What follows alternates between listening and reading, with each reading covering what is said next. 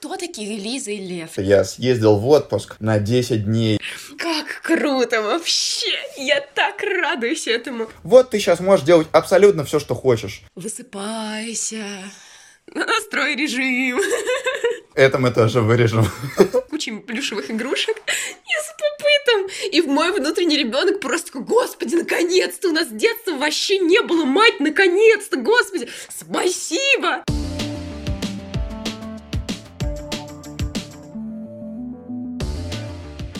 Всем привет!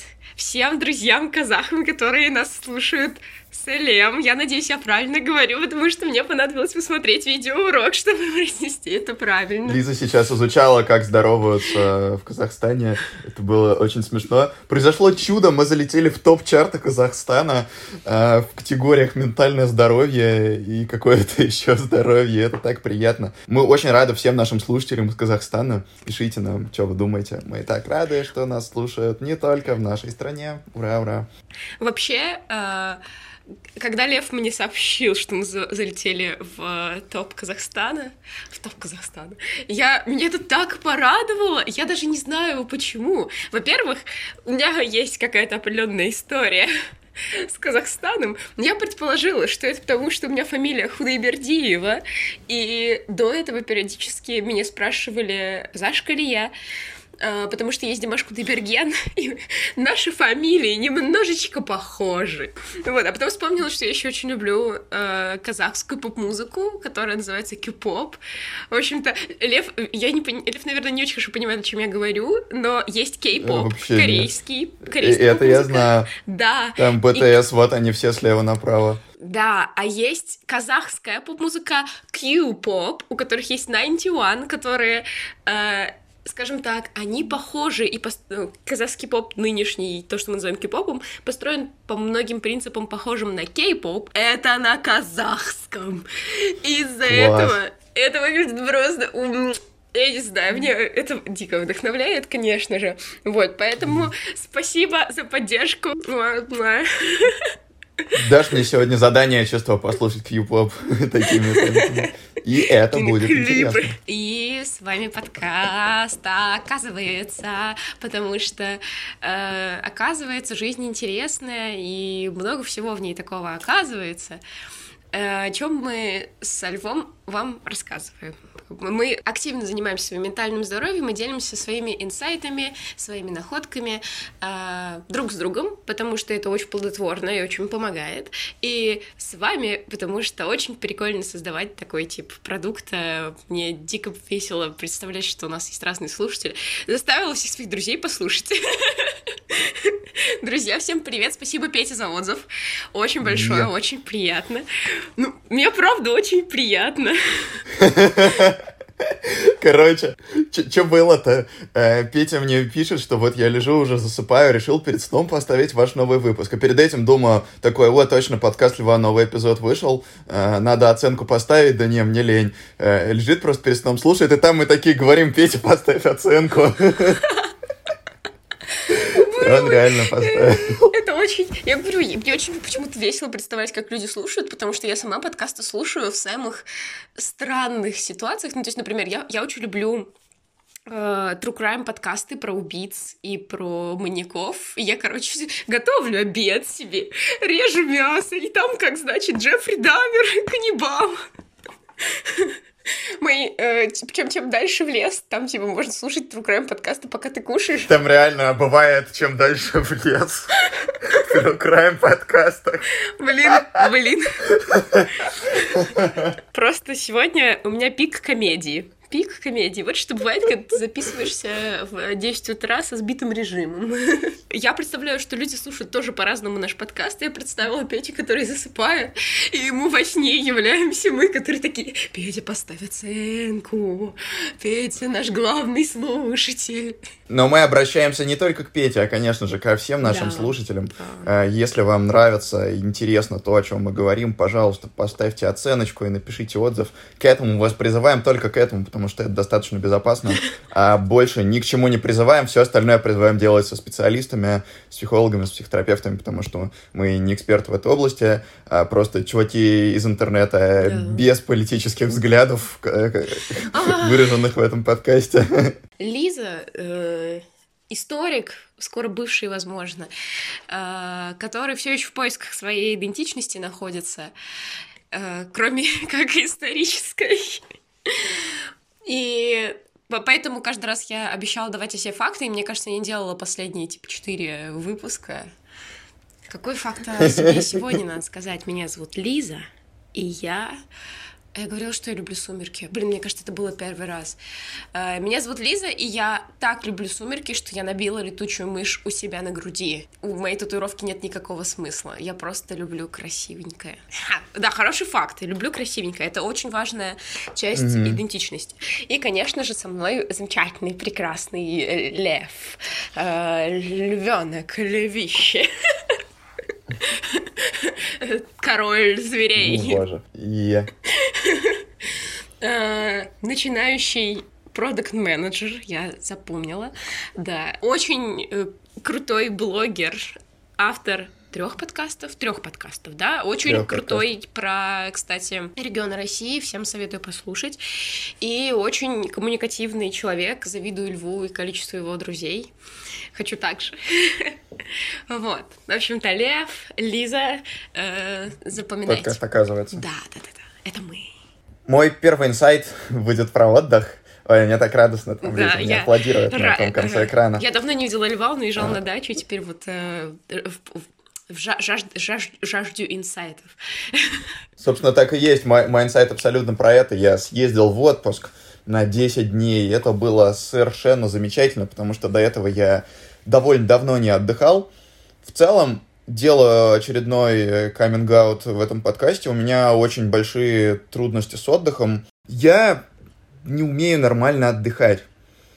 Впервые я об этом задумался, конечно, довольно давно, но тут я всякие в последний год это начал больше слушать всякие научные лекции про ментальное здоровье, там, про то, как работает сон, про то, как работает восстановление у нашей психики, у нервной системы. И я узнал несколько довольно забавных вещей. Во-первых, что это нормально, когда ты просыпаешься отдохнувшим, а если ты много дней подряд не просыпаешься отдохнувшим, это ненормально. Во-вторых, э, если после нескольких часов отдыха вы все равно не чувствуете вообще, что вы отдохнули, или если после выходных вы не чувствуете, что вы отдохнули, вы не чувствуете прилива силы, желания что-то делать, вы что-то делаете не так. И тут я об этом задумался, потому что я, правда, очень редко чувствовал себя отдохнувшим, очень редко чувствовал, что у меня есть какие-то прям прилив сил, желание что-то делать. Особенно сильно это выражалось в последние, наверное, года два. У меня так получилось, что я почти одновременно пошел работать и учиться. И сначала у меня, конечно, был очень сильный перекос в сторону учебы. Там работал я, э, вел занятия у школьников пару раз в неделю, и это было все-таки не такой большой частью моей жизни. А учился я прям много на первом курсе. Э, постепенно соотношение работы и учебы менялось. То есть работа там постепенно занимала все больше и больше, больше времени. И вот в конце последние полгода я работал на фултайме, уже прям на таком серьезном, а учился, соответственно, все меньше, меньше, меньше по угасающей, и в конце вот универ закончился, я не учился совсем. Но, по сути, у меня не было нормального отпуска прям очень давно. Э, у меня не было каких-то долгих периодов, когда я бы не работал, у меня не было долгих периодов, когда я бы не учился. Особенно сильно это проявилось в последние, наверное, с начала 2020 года, когда я пошел на такую уже прям серьезную постоянную работу э, главным редактором блога в Maximum Education. Там у меня были уже постоянные задачи неделя в неделю, и там я, ну, уходил в отпуск, но это было в целом на неделю, на две, не то чтобы как надолго, и не могу сказать, что у меня получалось в этом полноценно хорошо отдохнуть. Вот, и так у меня накапливалась, накапливалась, накапливалась усталость. И тут недавно, опа, я такой решил сделать тест на выгорание, он мне такой показывает 10 из 10. И я такой, а, ничего себе. Сделал еще три теста на выгорание ради интереса. Они мне тоже показывают там очень высокие значения. И я прям немножко даже испугался. Думаю, что надо побольше что-то подумать, посмотреть на то, как устроен мой образ жизни. И с удивлением я заметил, что вот почти все вещи, которые я делаю, у меня на самом деле нет какой-то внутренней мотивации их делать. У меня есть вот внешняя мотивация, что мне надо это сделать, потому что я это не сделаю, э, меня уволят. Или что-то такое негативное может произойти. Поэтому я делаю вот это вот на негативной мотивации. При этом сил на какую-то позитивную мотивацию у меня вообще не было. Uh, у меня не было какой-то ценности, которую я чувствовал в своих действиях. Не было вот этого вот какого-то прилива энергии, энтузиазма. Я, конечно, с большим таким изумлением на все это обратил внимание.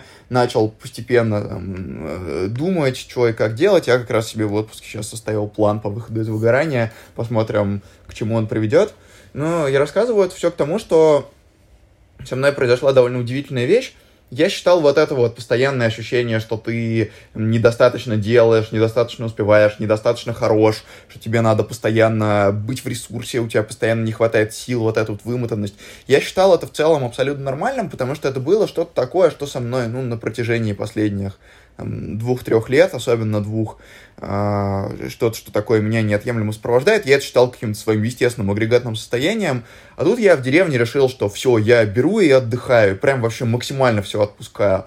А, там постарался максимально договориться на работе, максимально договориться с друзьями, что я буду им редко отвечать, там, только когда очень захочется, потому что сейчас я отдыхаю.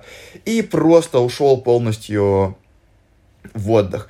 Первые два дня вот э, хотите верьте, хотите нет, я выходил из дома, э, садился на стульчик там у нас во внутреннем дворе и просто смотрел на траву и на небо. Просто сидел, смотрел. И мне как-то было в этом так хорошо. Периодически что-то кушал, ходил, плавал в речку. По вечерам мы там гуляли, смотрели на закат. Это было совершенно замечательно.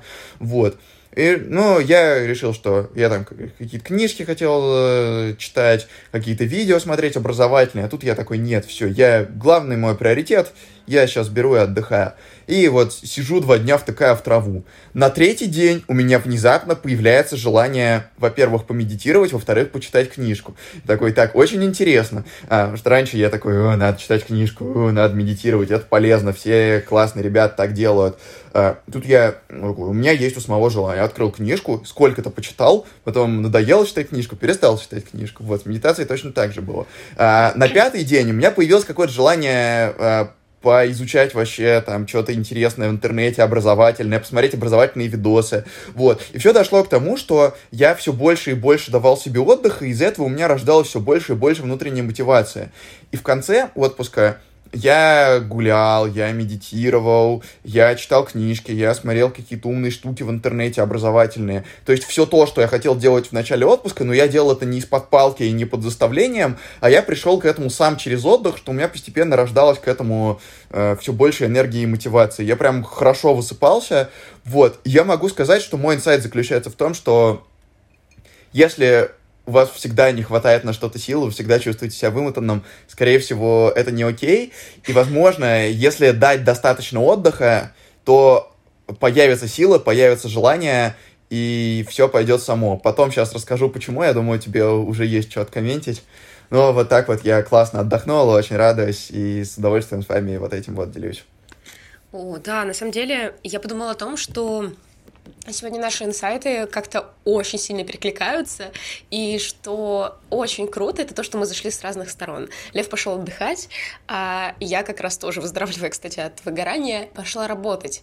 Работать по новым для себя принципам, поэтому я сделаю маленький сейчас комментарий и перейду к инсайту, э, к моему. Потому что он довольно длинный, на самом деле, там по угу. факту три, три сайта в одном, я бы сказала. Во-первых, что важно понять, выгорание — это очень серьезное состояние, которое э, есть в списке болезней. Эмоциональное истощение оно называется, по-моему, если я не ошибаюсь конкретней.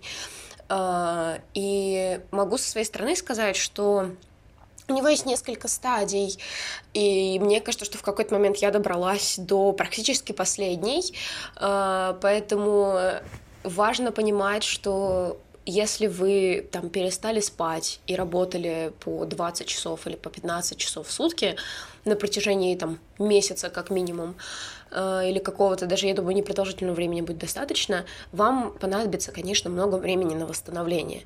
Я восстанавливаюсь на протяжении трех-четырех, ну так, ну, трех месяцев. Трех месяцев прям конкретно. До этого у меня еще была какая-то работа, я еще там не спала. Ну вот, в общем-то, там три месяца конкретно, четыре месяца как пойдет. И я только, у меня только сейчас появилось желание читать книги. Ну, то есть до этого не было желания ничего делать, вообще ничего. И я думала уже, что типа, ну все, я сломалась. Меня я ничего не хочу вообще. Не, то есть я, я хочу лежать. У меня даже какое-то время было, что я не хотела ничего смотреть. Мне просто вот, вот ноль, ноль. Просто ты хочешь не существовать какое-то время. И тут я поняла, что вообще-то э, я не знаю на самом деле, что такое отдых. Я не знаю, что такое хобби, я не знаю, что такое работа.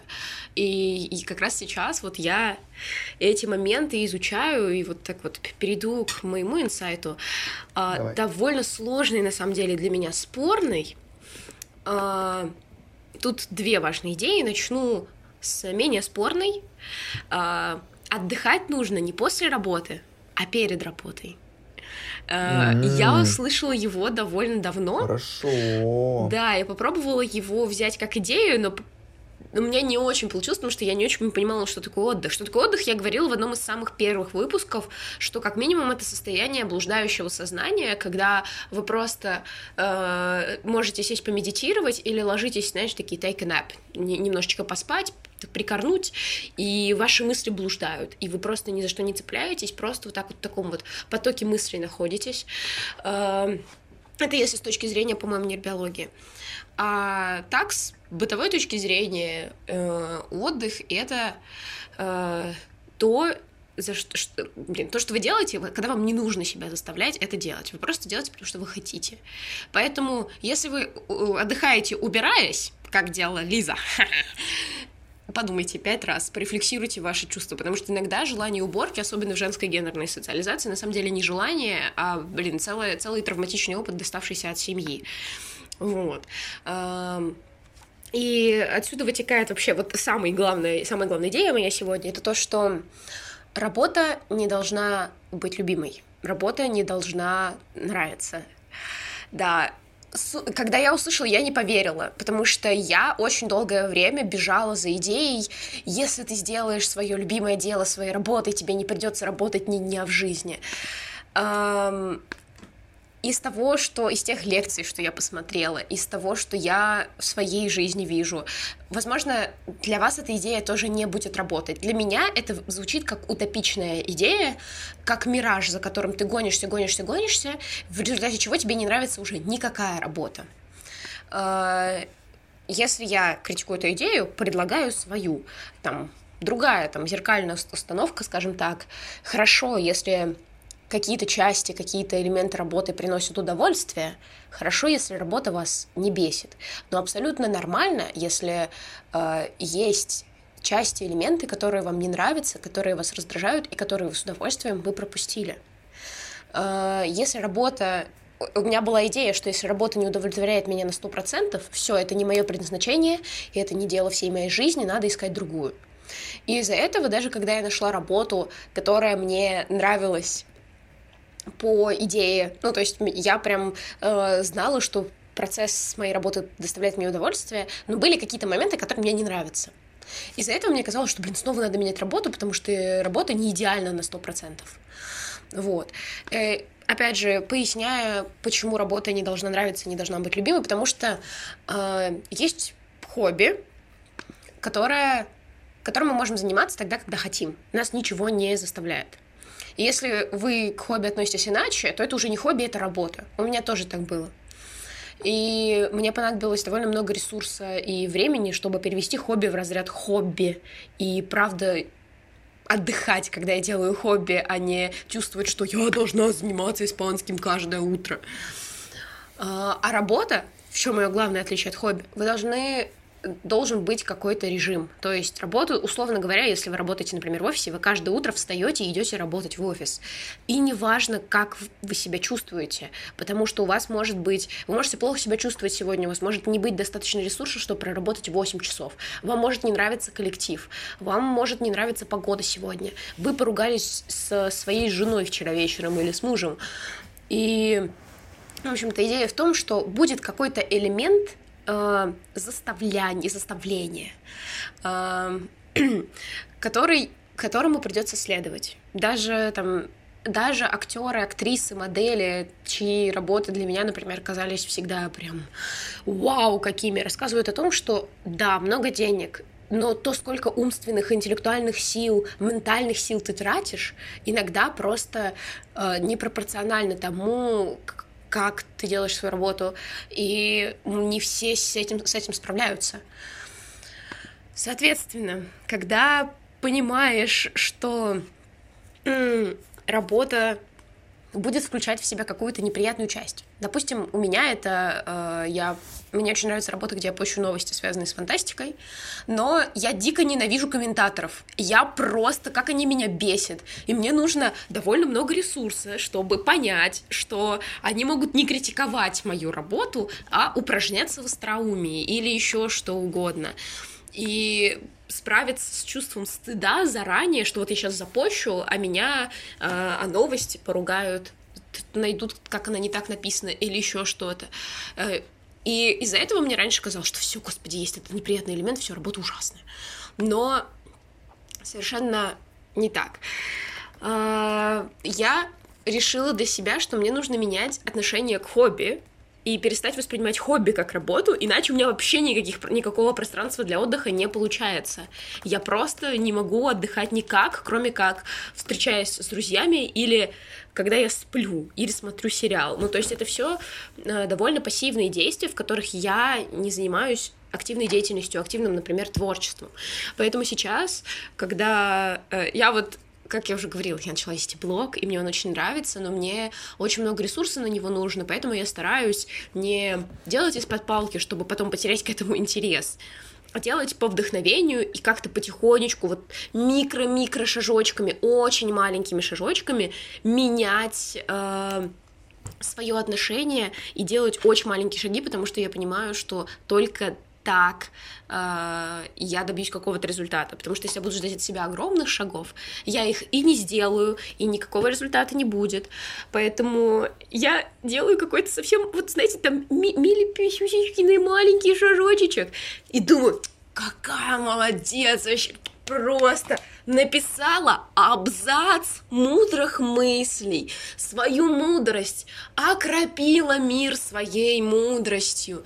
Ну что за красотка вообще? Ну, я сейчас, конечно, гиперболизирую, но каждый раз, когда я замечаю вот этот свой мини-успех, проходит месяц, и я понимаю, что есть подвижки. Раньше даже большой успех для меня казался, ой, да ладно, типа ничего важного, ты-ты-ты-ты-ты. Не, даже маленький шажок это очень круто, потому что я что-то делаю, я движусь вперед, и, условно говоря, в, на промежутке, условно, там, 30 лет, может оказаться, что я ушла дальше, чем человек, который делал огромные шаги, и я в прошлом человек, который делал огромные шаги и бросил на середине. Вот. Потому что ему стало некомфортно. А тут я и удовольствие сохраню, и мне станет приятней. И, и результаты какие-то будут тут очень столько, мне столько всего на самом деле хочется рассказать, потому что здесь столько всяких элементов сложных, но меня уже немножечко несет, поэтому мне нужно немножко остановиться, это же в эти маленький шажочек, остановиться и дождаться второго инсайта, потому что во втором инсайте э, будет очень продолжающаяся информация, поскольку я меняю свои тип работы с вот этими маленькими шажочками. И вот расскажу вам как, я очень хочу слышать комментарии Льва, я вижу, как он кивает мне. Да, дослушайте обязательно до конца, Лиза вам затизерила, что там будет классно. Ух, э, куча всего хочется сказать тоже. Ты очень какие-то важные и хорошие вещи сказала, важные для меня сейчас, потому что я в каком смысле тоже сейчас выстраиваю новые отношения с работой, с тем, как я делаю дела, с тем, как я отдыхаю. Для меня что это такое, это новое и сложное. Что хотел сказать?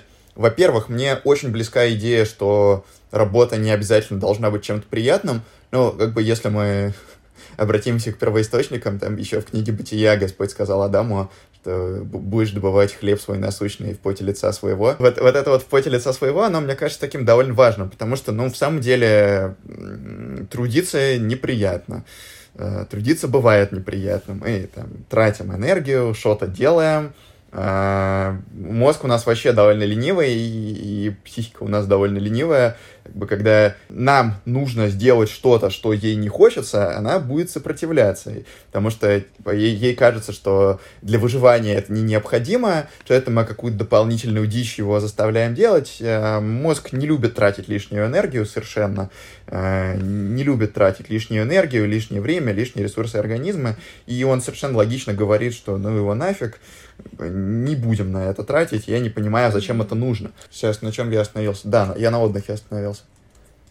Как будто я Раменское. Блин, прекрасная шутка. Следующая станция — отдых. Отдых. Такой, о да, о да.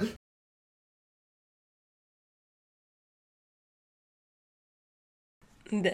Если что, это шутки про казанское направление, потому что там прекрасная женщина называет станции, и ее интонации они меняются.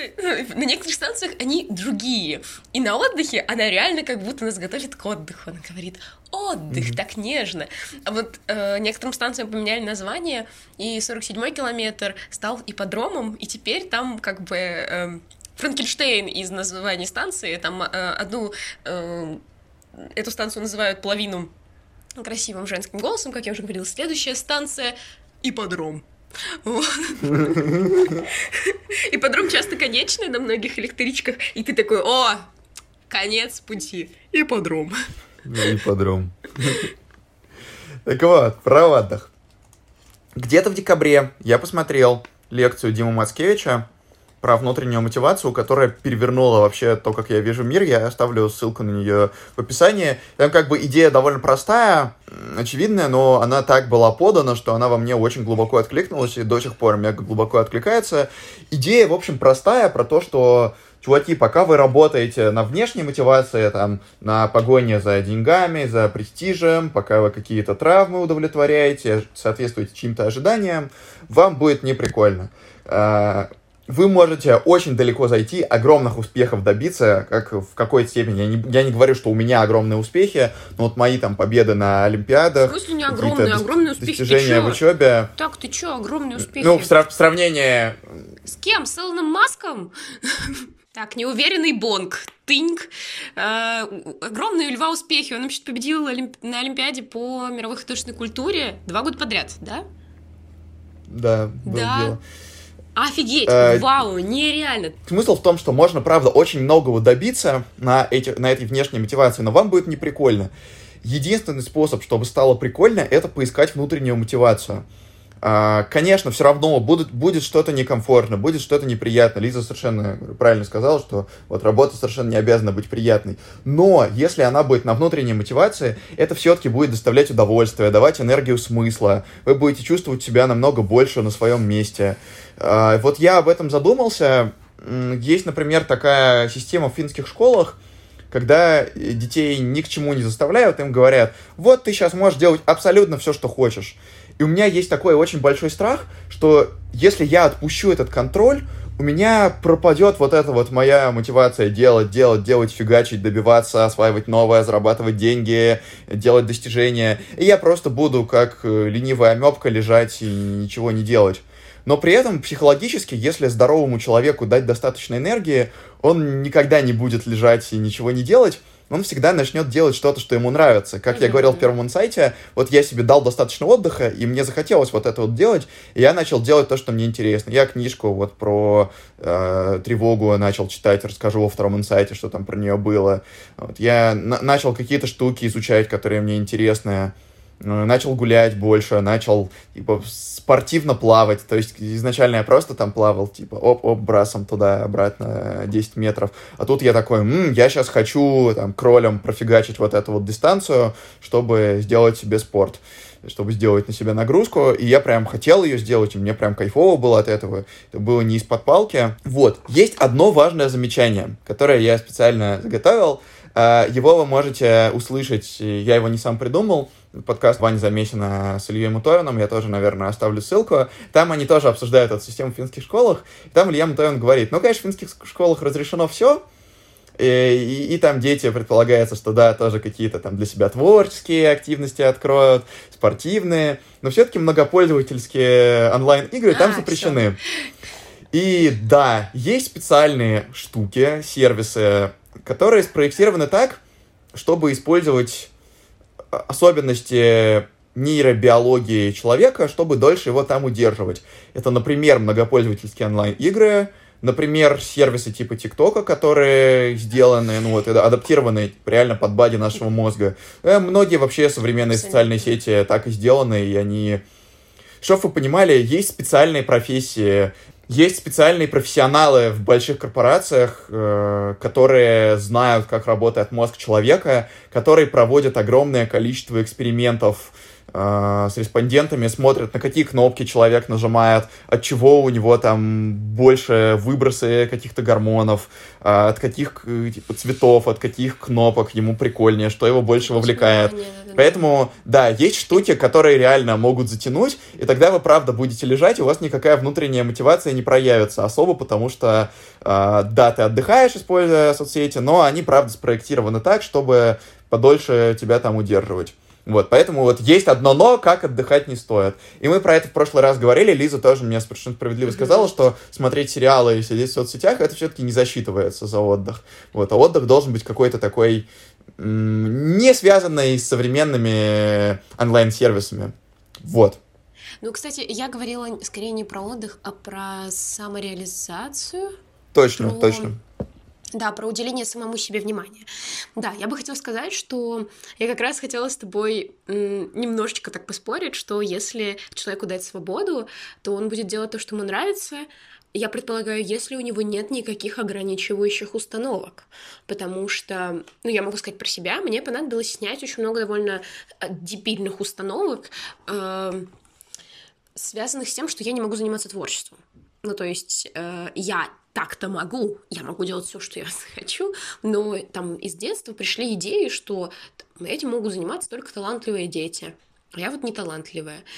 Э, этим могут заниматься э, я даже уже не помню эти установки на самом деле, но вы наверняка можете вспомнить их из своего детства, когда самые дурацкие примеры, которые вам говорили, почему вы не можете заниматься творчеством. А, потому что это пустая трата времени. А ты умненькая девочка, э, ты, тебе лучше учиться, потому что это ни к чему не приведет, и вообще там, блин, искусство развращает, условно говоря.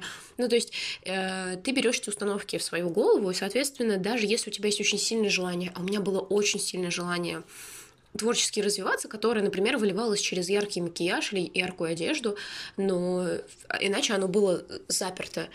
Э, и теперь, когда я позволила себе выражать это максимально, мне намного меньше хочется ипотировать, например, людей своей одеждой, потому что Хотя я это очень люблю иногда выбирать больше комфорт. И для меня это э, довольно интересное изменение. Я не говорю, что типа эпатаж — это невыраженное э, желание творчества. Просто в моем случае было вот так, и теперь мне интересно наблюдать за этими изменениями, что как еще это э, поменяется, в каких сферах творчество для меня э, поменяет мою жизнь.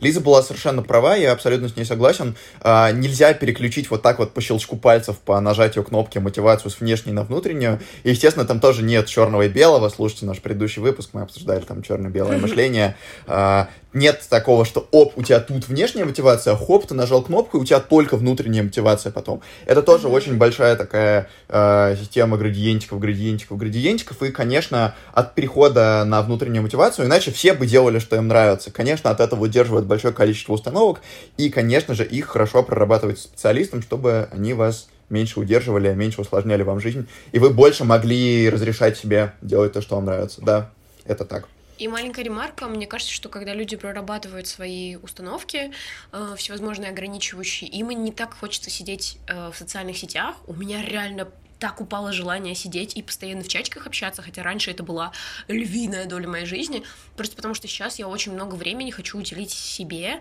и своим интересам. То есть у меня столько хобби на самом деле оказывается, что когда я себя не ограничиваю, мне всегда есть чем заняться. Я иногда даже, э, друзья, простите, которых я часто, которым я медленно отвечаю теперь на сообщения, но у меня появилась возможность теперь вот быть, быть в моменте, и пролететь, блин, я не могу, эта песня меня ко мне пристала, ну да, но в моменте заниматься тем, что мне нравится. Так, Лев, твой инсайт. Да. Очень хочу узнать. Uh, мой второй инсайт будет про тревогу. Я как раз благодаря тому, что у меня появился ресурс читать книжки, я начал читать книжку «Свободу от тревоги» Роберта Лихи. В целом, книжка очень хорошая, рекомендую всем, кто каким-то образом чувствует какой-то дискомфорт, связанный с тревогой, потому что там довольно хорошо раскладывается вот этот вот механизм, как возникает тревога, почему она возникает, что с ней можно делать. И дальше автор рассматривает наиболее распространенные тревожные расстройства и как можно с помощью собственных действий немножечко улучшить свою ситуацию. Но меня очень зацепила одна мысль. Она про то, что тревога на самом деле это способ избегания неудобств. Я вот, э, когда тревожусь, я часто сижу, тревожусь, накручиваю себя, гоняю по кругу какие-то негативные мысли, тревожные, навязчивые, боюсь негативных исходов, но при этом не делаю ничего конструктивного. При этом это может быть э, в огромном количестве вещей, например, у меня была ситуация, вот я ездил в отпуск, и перед этим мне нужно было купить себе компрессор автомобильный для шин. И это, казалось бы, какое-то простое действие, но я его все откладывал, откладывал, избегал, избегал. И что-то, вот, если есть какое-то избегание, скорее всего, за ним стоит какой-то страх или какая-то тревога. И я э, посмотрел на свои мысли и такой, ага, просто у меня было вот такое вот фоновое, что вот, надо купить компрессор, а, волнуюсь, надо купить компрессор, а, волнуюсь. Так в течение дня, я, типа, пять раз про это вспоминал, и такой, фак, надо купить компрессор. Вот. А тут я сел и, и такой, угу, что же я избегаю на самом деле? Я избегаю, что мне надо а, сесть, э, закопаться в то, какие бывают модели, потому что я очень плохо пока разбираюсь в машинах и в том, какие бывают для этого штуки. Закопаться в незнакомую для себя область, посмотреть, какие бывают варианты, повыбирать модели. А я очень не люблю это делать, я типа, не, не, не любитель шопинга. Для меня это такая типа, скорее нагрузка, чем что-то, что приносит удовольствие. А еще надо заказать, потратить деньги, что тоже для меня, и, и вот вы помните, возможно, из моего рассказа о своих о моих трудностях, что для меня тоже это раньше была очень сложная штука, и сейчас она все еще такая. Потом надо забрать, взять на себя ответственность, что это может быть какой-то не классный компрессор, который будет не очень хорошо работать, столкнуться с неудобствами. И я понял, что я себя вот этой вот тревогой и избеганием я себя ограничиваю от огромного количества дискомфорта, на самом деле. И это было такое удивительное осознание. То есть тревога в данном случае работает как алкоголь или как обезболивающее. Я кручу у себя вот эти вот тревожные мысли, потому что есть какие-то негативные исходы, психика туда не хочет, и она запускает тревожные мысли, чтобы его избежать. Сама эта мысль не новая, я уже давно думал о том, что за избеганиями, скорее всего, прячутся какие-то страхи, или вот у моего друга на днях выходил пост, а, э, там его основная мысль тоже в том, что если ты что-то долго не делаешь, значит, ты на самом деле этого не хочешь. Вот. Но мне вообще очень удивило, что саму тревогу на самом деле генерит моя психика, чтобы избегать неудобств. То есть это вот такой вот способ избегания, и для меня, что мне помогло справиться? Я понял, что вот эти вот неудобства на самом деле не такие страшные, ужасные, как моей психике казалось, что я могу на самом деле с ними справиться. И что сама тревога, сами вот эти вот тревожные мысли и какие-то мое раздражение на них, что а, тревожная мысль, опять тревожная мысль. Вот это вот мне на самом деле делает намного хуже, чем все неудобства, с которыми я столкнусь. И я проявил смелость, я столкнулся с неудобствами, э, прошел через них, а, и это оказалось нормально, это оказалось не смертельно, это меня там как-то не убило, не повергло в тяжесть. И теперь у меня есть прекрасный совершенно автомобильный компрессор. Вы представляете, там можно выставить нужное давление в шине, которое нужно, и он сам понимает, какое давление в шине сейчас, и сам докачивает до этого уровня. Он офигенный просто. Я всем хвастаюсь своим компрессором. И самый главный мой инсайт э, в этом во всем, что очень важно поверить, что я могу справиться с дискомфортом, я могу справиться с неудобствами. Даже если будет какой-то дискомфорт, у меня хватит сил, хватит опыта, чтобы с этим разобраться. И когда ты начинаешь в это верить, тревога отступает. Вот так вот. Очень понимаю. На самом деле, мне даже... Э, я просто... Можно я просто начну свой инсайт, потому что он очень стыкуется. Да, я, кстати, э, у меня очень общий и очень тоже, мне, мне кажется, очень противоречивый, очень спорный инсайт, но я недавно пришла к мысли, что все, что с нами происходит, практически все, что э, с нами происходит, и то, как мы на это реагируем, это наш выбор. Вопрос только в том, как мы обращаем на него внимание. Обращаем ли мы на него внимание в принципе? То есть это может быть микровыбор. Все это настолько маленькие, тоненькие вещи, но это правда на самом деле выбор. И чем более осознанным ты становишься, особенно в процессе переобучения своего мозга, вот я как раз сейчас там нахожусь, э, это как раз-таки микровыбор. И я могу сказать, что у меня, например, такая вещь тоже с тревогой. Э, у меня часто мой мозг просто типа блокирует идти дальше. Ну, то есть вот у меня есть идея, мне будет страшно. Ну, то есть, сейчас сформулирую. Я боюсь начать преподавать. Вот в моем случае преподавать историю. А, мой мозг просто не идет дальше. И на самом деле более глубоко, на более глубинном э, уровне это э, я, мне так страшно, страшно идти даже дальше этой мысли, что я выбираю сейчас остаться здесь, потревожиться, э, чтобы не было сильно дискомфортных ощущений от разбирательств в том, почему мне так страшно. Может быть, там окажется, что что-то еще более болезненное. И когда я усилием воли, усилием вот интеллектуальным заставляю себя подумать, прям, знаешь, набрав так ресурса, заставляю себя подумать о том, почему мне страшно, я уже начинаю разбирать. Тут и страх ошибки, тут еще что-то, это, пятое, десятое. Э, мне очень помогает вот этот сделать вот это усилие воли, копнуть на более нижний уровень дневник. Лев, Лев мне сейчас активно кивает, потому что Лев мне э, скинул очень неплохую статью о том, как терапевтически вести дневник. И да, есть несколько принципов. Я, например, еще не имея никаких принципов, выписала себе, э, как я себя чувствую, какая это эмоция, почему я могу себя так чувствовать, какую ситуацию из прошлого мне это напоминает, может быть, из детства, из семьи, э, какая здесь выглядывается установка, могу ли я как-то ее э, поменять. Э, и вообще, в общем-то, я задаю кучу критических вопросов, чтобы разобрать, что я чувствую на самом деле. А, и для меня это удивительно, потому что получается, что я совершаю выбор каждую секунду своей жизни. Я сама еще на самом деле в некотором конфликте с этой концепцией, а, потому что когда я услышала ее в первый раз, там был даже э, фраза, что типа болезни, которые с нами происходят, это даже то, как мы на них реагируем, это тоже наш выбор. И для меня, например, там болезнь это не сразу горе. Да, сразу все ужасно и все плохо, но люди выбирают реагировать по-разному, и это удивительно.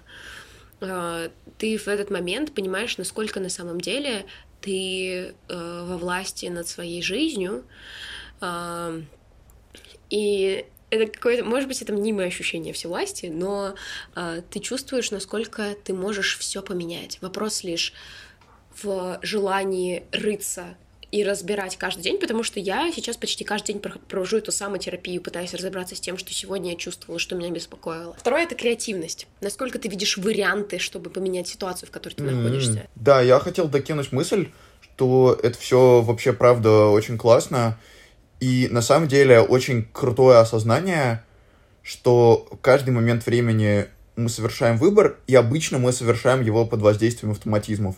То есть есть какие-то устоявшиеся программы в нашей психике, которые на самом деле нам помогают, они экономят очень много сил, потому что принимать решение, делать выбор осознанно, это тратит очень много ресурса.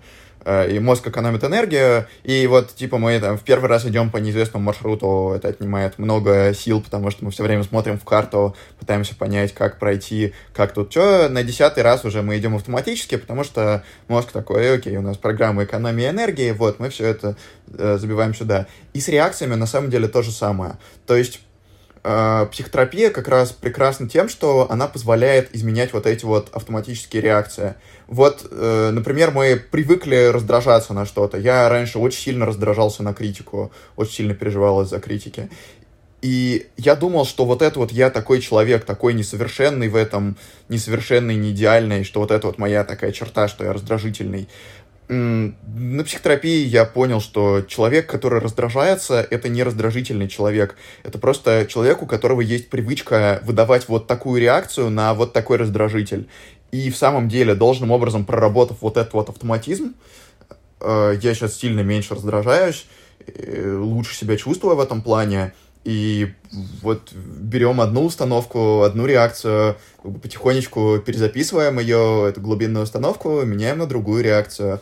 И это, правда, очень круто ощутить именно вот эту вот власть над ситуацией, что мы просто работаем с очень сильными привычками, как я говорил в прошлый раз, с привычками, которые формировались в нашем с тобой случае десятилетиями, э, ну вот два, два десятилетия. Это привычка, которая очень долго формировалась, поэтому для того, чтобы ее переучить, нужно много сил, но ее реально переучить. Это просто привычка, которая сформировалась одним образом, мы можем переучить ее, переучить эту реакцию и стать другим человеком, тем, которым мы хотим быть. Вот чаще делая этот осознанный выбор и перезаписывая свои реакции супер важный инсайт, да. ты сказала, очень важный. О, спасибо. На самом деле для меня это удивительно, потому что мне казалось, что некоторые вещи в моей жизни никогда не изменятся, что я не способна на какие-то, э, на какую-то длительную работу, на какую-то э, может быть, законченную творческую деятельность. И сейчас, когда все это меняется, и я вижу, как это меняется в процессе, вот как раз я хочу описать вам процесс того, как это меняется. Я в шоке от того, на самом деле, насколько за последние полгода многие мои взгляды э, поменялись на 180 градусов. Э, и я как гуманитарий хотела сказать на 360, но на 180, конечно же. Вот. Эм. Не, на 360 это еще круче, понимаешь? Это ты проходишь вот такой так вот путь и возвращаешься, возвращаешься в ту же самую точку, но это не круг, это спираль. Ты в той же самой точке, но уже на следующем витке спирали с более новым пониманием. И ты смотришь на тот виток, на котором ты была, и видишь это по-другому. Офигенно же. Возможно, возможно, это другой будет градус, потому другой что... будет градус. Мы, мы, мы не знаем. Что я хотел объяснить, почему 360 градусов — это не бессмысленная фраза. А, типа ты возвращаешься туда же, но уже с другим пониманием. Да, можно вернуться в ту же точку, но уже с другим восприятием мира. Да, и это тоже может быть вполне. Эм, да, поэтому расскажу свою историю, которая на самом деле очень похожа на историю Льва, которую он вначале рассказывал. Я долгое время гордо, очень гордо несла на себе звание трудоголика. Я прям, мои друзья меня просили, э, чтобы я получше спала, чтобы я не так много работала. Я такая, так, ребят, у меня куча проектов, я такая крутая. Э, это будет длинная история довольно-таки, но э, она важная, по крайней мере. Мне кажется, что это довольно многим а, поможет. Пару лет назад вот я начала всерьез увлекаться историческими исследованиями, прежде всего публичной историей, тем, как история отражается в современной популярной культуре. И я очень очень была увлечена. Я начала проводить исследования, ходить на конференции. Я начала, меня взяли на работу в этой сфере. И я, правда, была э, дико восхищена тем, как все продвигается. И, но в какой-то момент мне начало казаться, что вся моя жизнь должна быть подчинена работе если я хочу быть эффективной работницей. То есть хобби, мемы, сериалы, которые я смотрю, все должно касаться работы. Иначе я не использую свое время эффективно. Угадайте, просто вот, вот знаете, очень краткий опрос. Угадайте, через какое время я выгорела. Ну, через год я начала чувствовать себя не очень. Через полтора года я поняла, что все что уже как бы конкретно надо отдыхать. Там не получилось, потому что был четвертый курс, и через два года я хочу поменять профессию. Откуда вообще взялись эти идеи? Во-первых, нужно понимать, что у нас в воздухе веет культура достигаторства, э, на которую напарываются еще, конечно же, личные травмы, мир быстрый, сам по себе теперь с нынешним развитием технологий. Контента нужно производить довольно много и быстро. А исследования писать — это не как клепать тиктоки, это невозможно делать быстро. А, соответственно, ты пытаешься максимально ускориться, и когда и этот момент, когда это напирается на твои собственные травмы. Например, у меня был стыд, синдром самозванца. Он у меня и по сей день есть, я с ним стараюсь активно работать, но, в общем-то, у меня все время было ощущение, что на самом деле я плохой работник, и меня вот-вот вычислят. И зеркаль, ну, то есть другая установка, которую надо было бы поменять, это то, что я начинающий работник. Это мои первые шаги, и меня довольно-таки сильно хвалят. У меня получается, я только пробую. Это ну, то есть я говорила, что исследование это долго, люди там по 40 лет работают, у меня только два, первый год я работаю, и у меня уже есть какие-то э, достижения, я могу общаться на какие-то темы с крутыми коллегами, э, но на мне был постоянный груз стыда, стыда, что я плохо работаю, что я не справляюсь. Соответственно, этот стыд меня двигал перерабатывать, работать много, как будто бы моя вот эта плохая, плохая работа аннулировалась в тот момент, когда я дико перерабатывала. И из-за этого, конечно же, я очень скоро начала ненавидеть эту работу, потому что постоянно чувствуешь себя униженным, статья еще не сдана, а ты уже чувствуешь, что за, за результат своих умственных действий, ведь ты думаешь, что ты плох, потом ты панически боишься ошибки, этот страх просто парализует и не дает работать, ты работаешь дольше, хотя вроде как надо было быстрее, и нужно хоть что-то, чтобы снять тревогу, тут уже вступают другие травмы типа компульсивных перееданий или э, зависимость от соцсетей, как раз-таки тоже в моем случае. В-третьих, это нулевая концентрация, потому что даже если тебе очень интересна тема, э, все эти, все вот стыд, страх ошибки, все это вышеперечисленное портит тебе ощущение от работы настолько, что твой мозг заранее знает, что тебе будет неприятно. Э, и на самом деле ты уже ничего не хочешь делать. Отсюда и прокрастинация, и нулевая, и просто, просто супер низкая концентрация. И потом из-за того, что ты ощущаешься плохим, плохой работницей, ты еще и дальше отлыниваешь, и как бы таким образом ты подтверждаешь свою идею, и в моем случае, опять же, наложились травмы, э, моя работа в какой-то момент стала моим наказанием. Ах, ты не работала днем, поработай 8 часов ночью и не поспи. И я вот так вот себя наказывала. И Тут вот я просто смотрю и думаю, это классический сценарий того, как выгореть и больше никогда не захотеть заниматься это делом, этим делом. И что важно, я никогда это не рефлексировала. Ну, то есть я просто такая, ну, мне нравится работа, она требует больших усилий. Или, например, я прекрасно перекладывала ответственность на другого человека. Но это у меня такая организация, она требует так много усилий, что я, конечно же, э, дико устаю, работаю по ночам. Это вот потому, что у меня... Э, я работаю в вышке, у меня так много дедлайнов. Но по факту, э, даже когда я снизила нагрузку максимально, работа ночью не прекратилась, потому что это был, была не работа в большей степени, а то, как я выбираю работать. И сейчас, вот последний месяц, я каждую секунду, когда я сажусь за работу, делаю выбор. Я, у меня огромный соблазн, как раньше, сесть и, сделать, и сдать дедлайн до 48 часов. Но я понимаю, что это будет работа на тревоге, на адреналине, на страхе, э, ошибки, на страхе, что я, что я разочарую своих старших коллег, которые мне очень нравятся. А я сейчас хочу попробовать. Я теперь верю, что это возможно, поработать, поработать на дофамине, на предвкушении интересного результата, на предвкушении э, удовольствия от работы, которую я буду делать. И из-за того, что у меня уже есть старый проторенный путь, и я осознаю, как примерно это в моей голове работает, я каждую секунду выбираю.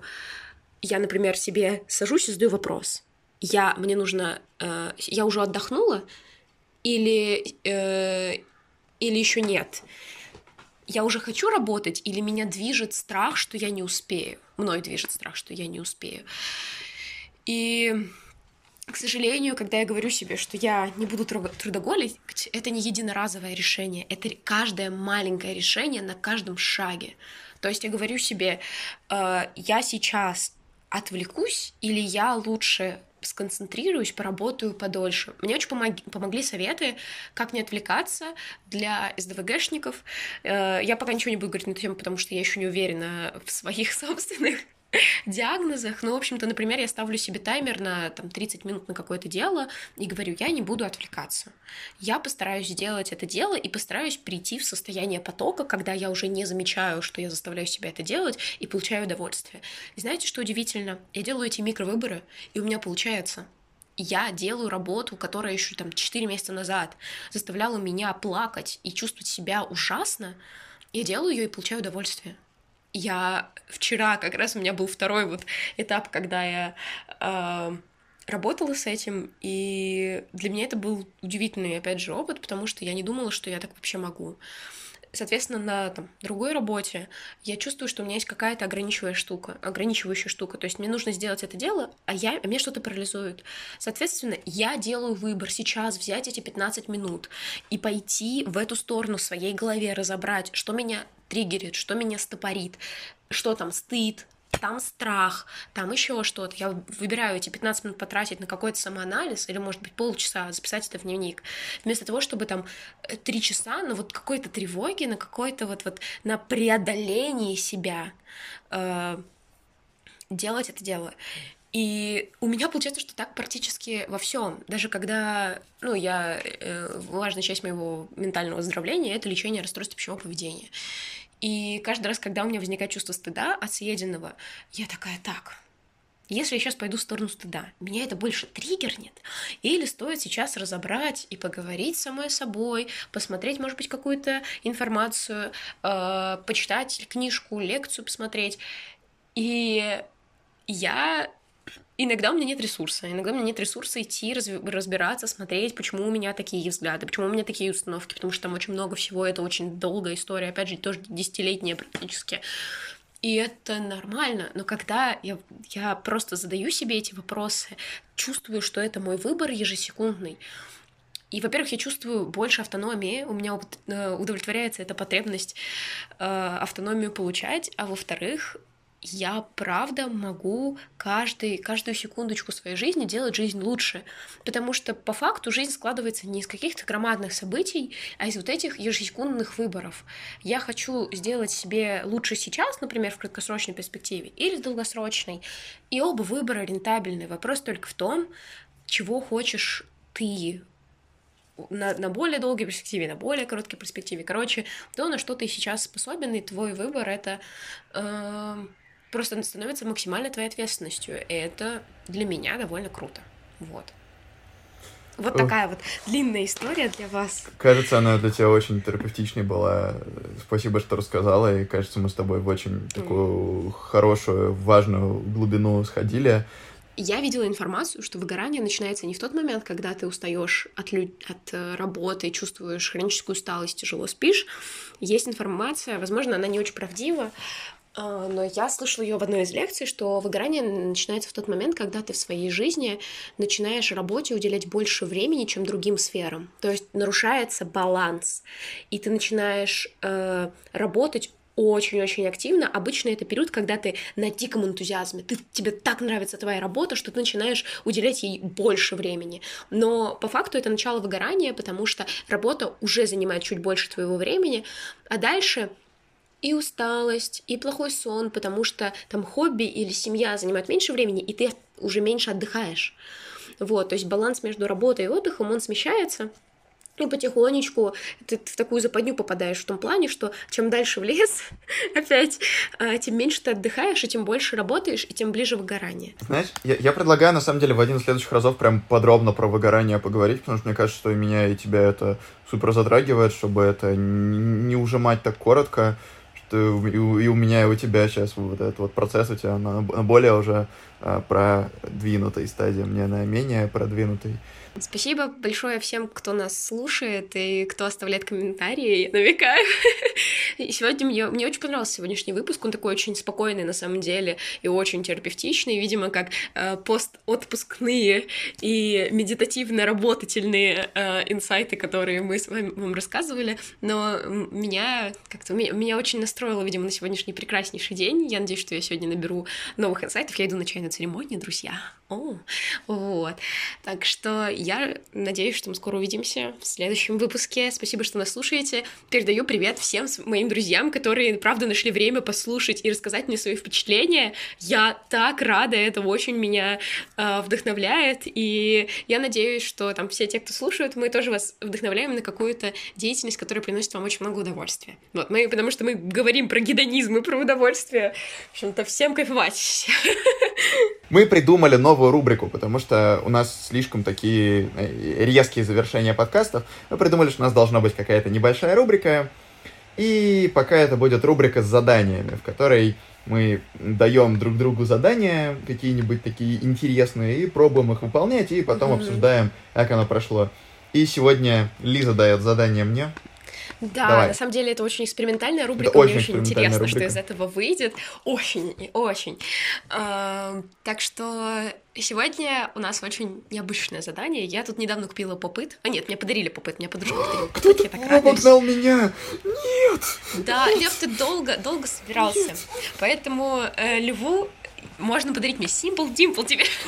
Базар. Вот это, это за мной застолблено. Все, я не допущу Всё. второй раз такой ошибки. Хорошо. Так, поэтому льву у нас задание. У нас у всех есть внутренний ребенок, который часто вообще заткнут и сидит в темном углу нашего сознания. Поэтому льву важнейшее задание порадовать своего внутреннего ребенка э, маленьким, ну вот, может быть, каким-нибудь бесполезным маленьким подарком, который сделает его счастливым опять же, на моем примере, я, мне подарили попыт с единорогом, и я сижу просто, меня так это э, радует тыкать. Я зас, заснулась с этим попытом несколько раз, как ребенок. Я с кучей плюшевых игрушек, и с попытом. И в мой внутренний ребенок просто такой, господи, наконец-то, у нас детства вообще не было, мать, наконец-то, господи, Кайф. спасибо. Мне, мне очень Вот, это поэтому- нужно, кажется. У меня единственный вопрос, э, это должна быть вещь или что-то из еды тоже? А, я думаю, что можно что-то из еды, ну, то есть это должно быть не что-то из разряда, ну вот ребенку лучше поесть вот это, а что-нибудь из разряда обожраться, Тортик. а, я не знаю, Да. жвачками, жвачками. Да, поощрять себя и то это, конечно, не очень хорошо, но я думаю, что это если какая-то именно, вот знаешь, желание внутреннего ребенка очень детское, очень, возможно, даже дурацкое. Ну, то есть я недавно купила себе набор э, жвачек из детства, и просто такая, я жевала их за день, за, за один вечер, по-моему, и такая, о, боже мой, Да, как, как прекрасно. кайфово. Прекрасное задание, Вот. я обязательно попробую. И в следующий раз мы обсудим, и я дам какое-нибудь задание Лизе. Это Да, был подкаст, я оказывается. Спасибо большое, что слушаете нас. э, Да. Оставляйте оценки, пишите отзывы. Всех любим. Хорошего вам Всех дня. чмоки. Я не выучила казахское прощание. Ребят, я исправлюсь в следующий Это раз. мы просто машем ручкой. Все. Пока-пока. Да, пока-пока.